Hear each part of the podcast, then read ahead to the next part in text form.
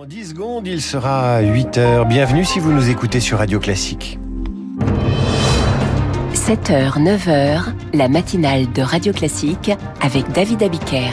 Et le journal de Radio Classique à 8h avec Virginie Fulpin. La théorie des dominos appliquée aux maths, le faible niveau des élèves français en mathématiques a des conséquences économiques. Un enfant sur cinq vit dans la pauvreté en France, c'est un rapport de l'UNICEF. Et puis le Hamas s'est-il enrichi en vue de ses attaques contre Israël? Couper les ressources de l'organisation s'avère compliqué. Et puis après ce journal, le choix cinéma de Samuel Blumenfeld, euh, Feld, pardon, le testament de Denis Sarkhan, Guillaume Tabar, qui lui rend sa copie sur le choc des savoirs à l'école, proposé par Gabriel Attal pour stopper la chute éducative de la France. Et puis à 8h15, je recevrai Gilles Bloch, président du Muséum d'histoire naturelle. Avec lui, nous parlerons des mondes disparus et de la baisse du niveau scientifique des jeunes Français. Les mauvais résultats des élèves en maths ont des conséquences sur l'économie. Oui, être mauvais en maths, c'est pas seulement avoir une mauvaise note à une interrogation. L'étude PISA a montré hier que le niveau des élèves français avait baissé, notamment en compréhension de l'écrit et en mathématiques. Et oui, ça a des conséquences sur le développement économique, Eric Koch. En quatre ans, les élèves français ont perdu l'équivalent d'une année scolaire en matière de maîtrise des mathématiques, des lacunes éducatives, mais aussi un retard économique pour le pays. Xavier Geravel, professeur à la London School of Economics. On a un manque à gagner en termes de PIB de l'ordre de 140 milliards d'euros, 5 points de PIB, et ça fait à peu près 65 milliards d'euros de recettes fiscales. Informatique, finance, télécommunications, les mathématiques contribuent à 18% du PIB et touchent 3 300 000 emplois. De jeunes cerveaux mal entraînés, ce sont des adultes à la peine à l'ère de la transition numérique. Seule solution, investir dans l'éducation. Si vous faites des réformes éducatives qui marchent, à terme, euh, vous avez plus de rentrées fiscales parce que vous allez pouvoir euh, croître votre économie, réindustrialiser. Il y a une étude, en l'occurrence, qui trouve un taux de retour sur investissement de 8%. Sans réaction, attention à la perte de compétitivité, prévient François Rousseau, directeur de l'école des mines de Nancy. On est incapable de former assez d'ingénieurs par rapport aux besoins du monde économique. Le monde économique va devoir aller chercher ailleurs les talents. C'est quelque chose qui, euh, entre guillemets, va nous coûter cher. Réinvestir dans l'éducation passe aussi par former de nouveaux enseignants, rendre le métier plus attractif.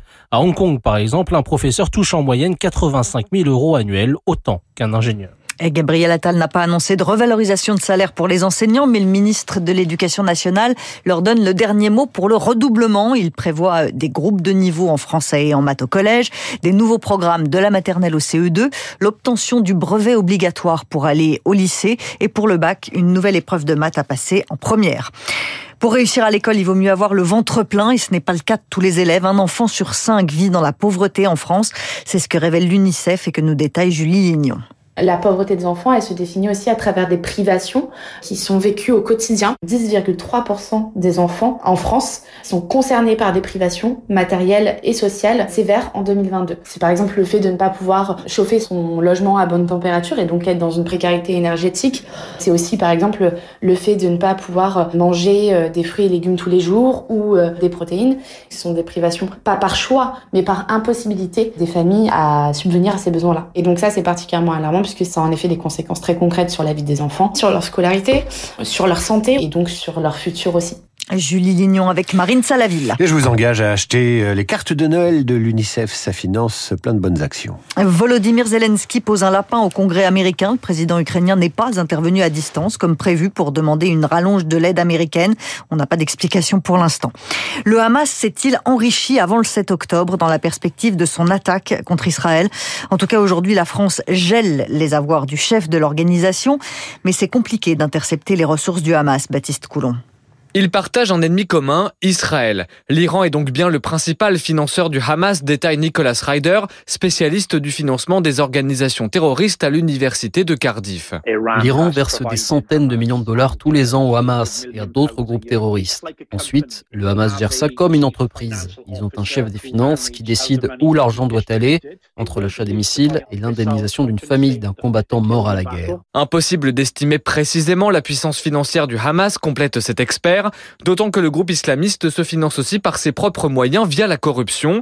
Des produits surfacturés entrent dans la bande de Gaza comme des médicaments et d'autres plus inattendus, explique la sénatrice Nathalie Goulet qui travaille sur ces sujets. En août 2021, il y a eu 23 tonnes de barres chocolatées qui ont été saisies par les autorités israéliennes, destinées à servir une collecte de fonds pour le Hamas. Cette collecte aurait permis d'avoir des fonds pour continuer les opérations terroristes. Mais le Hamas a trouvé la parade sur les réseaux sociaux, souligne Nicolas Ryder. Le Hamas utilise les crypto-monnaies pour attirer des donateurs sur WhatsApp, Telegram, Facebook et Instagram, ce qui rend difficile la traçabilité. L'année qui a précédé l'attaque, le Hamas aurait engrangé près de 40 millions de dollars via des crypto-monnaies selon une enquête du Washington Post. Une partie pourrait avoir servi au financement de l'attaque du 7 octobre. Et puis l'année 2023 sera bien la plus chaude de l'histoire selon l'Observatoire européen Copernicus avec une succession de mois records de juin à novembre. Prochain rendez-vous avec l'actualité à 8h30 pour le rappel des titres et à 9h pour le flash. Virginie, vous restez pour écouter la chronique ciné avec de Samuel plaisir, oui. C'est tout de suite.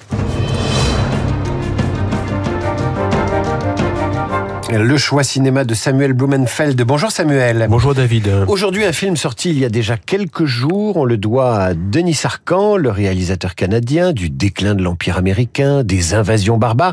Le film s'appelle Testament, mais c'est une comédie. Il raconte euh, un vieil homme dépassé par les idéologies et le monde contemporain. Et bien sûr, tout ça se passe au Québec. Alors, faut y aller? Ah oui, comment qu'il faut y aller Et comment qu'il faut y aller, David? Euh, C'est pas, c'est un film sur lequel nous ne sommes pas, euh, nous, nous, sommes passés en vitesse parce que le, le 20 novembre sortait Napoléon Ridley Scott, donc il y avait une autre priorité. Mais il faut, il faut remettre ce, ce film en avant et son, euh, son prolégomène est pour le moins cocasse. C'est effectivement un retraité euh, dans une maison pour euh, personnes âgées à Québec, à Montréal. Et cette maison de retraite habite une, abrite une fresque et cette fresque nous représente Jacques Cartier avec ses hommes armés face à des Indiens qui sont eux nus et désarmés. Et soudain, cette fresque, qui pendant très longtemps n'a posé aucun problème, en fait, crée l'ire d'une bande de manifestants et manifestantes woke qui n'acceptent pas cette représentation. Des manifestants qu'on appelle décoloniaux, c'est un peu voilà, ça. Voilà, des manifestants décoloniaux et qui justement n'ont qu'un mot à la bouche. Il faut supprimer cette fresque que nous ne saurions voir. Et donc la, la maison de retraite est bousculée dans ses habitudes, son ronron, son train-train par une médiatisation et, et le, le, le, scandale en fait. Euh, à la fois la directrice de la maison de retraite et puis les hommes politiques du Québec sont confrontés à la question de cette fresque. Doit-on la montrer ou non, la conserver ou non?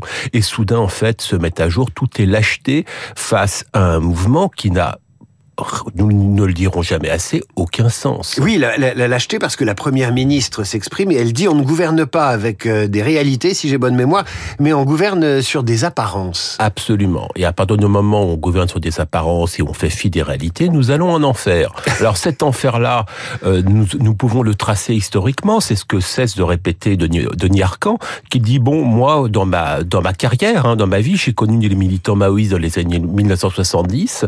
Ça a duré 20, ça a duré, ça a duré 20 ans et ça s'est terminé fort heureusement. La question, c'est pendant combien de temps allons-nous du sub, allons-nous devoir subir ces militants et pour quels dégâts? Car la question que pose Denis Arcan aussi, c'est on touche à cette fresque et puis demain, nous allons toucher à Rembrandt, nous allons toucher à Picasso. Que peut-il rester de ce rouleau compresseur? Et on va toucher aux livres aussi, puisqu'à un moment donné, dans la maison de retraite, les livres, les rayonnages de livres sont supprimés au profit de jeux vidéo pour distraire les retraités. Euh, avec qui va-t-on voir ce film, Samuel Blumenfeld, ce testament de Denis Arcan euh, Comme il fait gris aujourd'hui, que je suis un petit peu, du, euh, que je suis d'humeur un petit peu grise, je dirais qu'on peut euh, le, y aller avec Sandrine Rousseau ou alors avec une affidée de Sandrine, de Sandrine Rousseau, en sachant que nous n'arriverons jamais à la convaincre. Allez, on y va avec un wokiste. Merci Samuel. À la semaine prochaine pour votre choix ciné. Tout de suite, euh, Guillaume Tabar rend sa copie sur le choc des savoirs de Gabriel Attal. Radio Classique 8h08.